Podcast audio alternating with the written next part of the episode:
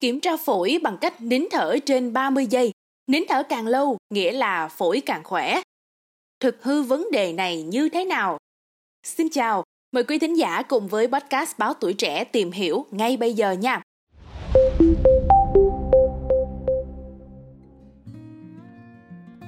Hiện nay trên các nền tảng mạng xã hội xuất hiện loạt các clip hướng dẫn nín thở thu hút hàng triệu lượt xem và hàng trăm ngàn lượt bình luận. Một số tài khoản đăng tải clip do chính bản thân mình bịt mũi nín thở để kiểm tra phổi có khỏe hay không. Khi hoàn thành, họ mừng rỡ vì phổi khỏe rồi kêu gọi người xem thực hiện theo. Khoảng thời gian nín thở hướng dẫn người xem cần thực hiện thường trên 30 giây, có clip còn lên đến 50 giây. Để đo lường được khoảng thời gian nhịn thở, những clip này có chèn thêm đồng hồ đếm giây hoặc khoảng cách nín thở từ điểm A đến điểm B. Nếu thời gian nín thở càng lâu thì chứng tỏ phổi càng khỏe. Trong bình luận mỗi clip hướng dẫn này, nhiều người cho biết mình đã áp dụng và kết quả là suýt tắt thở, nín thở thêm tí nữa là gặp tổ tiên. Không ít tài khoản cá nhân trong trang phục áo blues trắng cũng hướng dẫn người dân kiểm tra phổi khỏe bằng cách nín thở, Tuy nhiên, theo các chuyên gia y tế, trào lưu nín thở để kiểm tra sức khỏe của phổi hoàn toàn không có ý nghĩa gì cả. Thậm chí nhiều trường hợp không nên áp dụng vì sẽ nguy hiểm đến sức khỏe. Theo bác sĩ Nguyễn Duy Cường, Phó trưởng khoa hô hấp Bệnh viện Thống nhất Thành phố Hồ Chí Minh, kiểm tra phổi bằng cách nín thở không có ý nghĩa và hoàn toàn không đúng về mặt y khoa. Bác sĩ Cường cho hay, theo sinh lý hô hấp, nhịp thở bao gồm việc hít vào, nín thở và thở ra Trung bình của chúng ta là 20 lần trong một phút. Như vậy, trung bình mỗi nhịp thở sẽ kéo dài 3 giây và tính riêng thời gian nín thở thường kéo dài từ 1 đến 1,5 giây.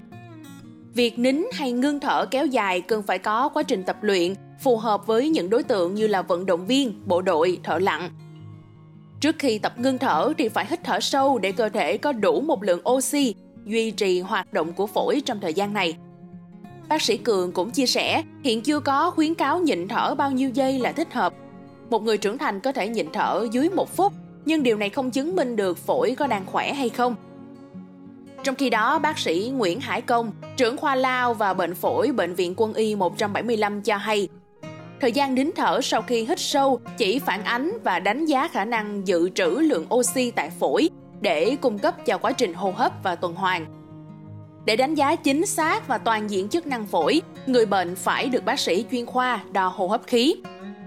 Bác sĩ Công cũng lưu ý, với những người mắc bệnh tim mạch, đặc biệt là bệnh lý mạch vành hoặc người bị suy hô hấp mãn tính nặng, người có nguy cơ bị đột quỵ hoặc phụ nữ đang mang thai, người vừa trải qua đợt phẫu thuật thì tuyệt đối không nên áp dụng phương pháp nín thở này. Để có một lá phổi khỏe, các bác sĩ khuyến cáo mỗi ngày chúng ta nên dành vài phút tập hít thở sâu Việc tập hít thở sâu và dài mang lại rất nhiều lợi ích cho cơ thể, giúp cơ thể nhận được nhiều oxy hơn vào phổi và máu, giúp lưu thông máu, hỗ trợ sức khỏe tim mạch, tuần hoàn máu và hệ miễn dịch. Không những thế, hít thở sâu còn có những tác dụng lên tinh thần, giảm bớt tình trạng mệt mỏi, căng thẳng hay là thiếu minh mẫn. Bên cạnh đó thì để có một lá phổi khỏe, quý tín giả nên thường xuyên kiểm tra độ ẩm ở trong nhà của mình, dọn dẹp nơi ở luôn được thông thoáng, ngừng hút thuốc, và tránh hít phải khói thuốc lá. Luyện tập thể dục thể thao theo thể trạng cơ thể và đảm bảo chế độ dinh dưỡng lành mạnh, giàu chất chống oxy hóa cũng rất cần thiết để bảo đảm sức khỏe cho lá phổi của mình nữa quý vị nha. Cảm ơn quý thính giả đã lắng nghe số podcast này. Đừng quên theo dõi để tiếp tục đồng hành cùng với podcast Báo Tuổi Trẻ trong những tập phát sóng lần sau. Xin chào tạm biệt và hẹn gặp lại!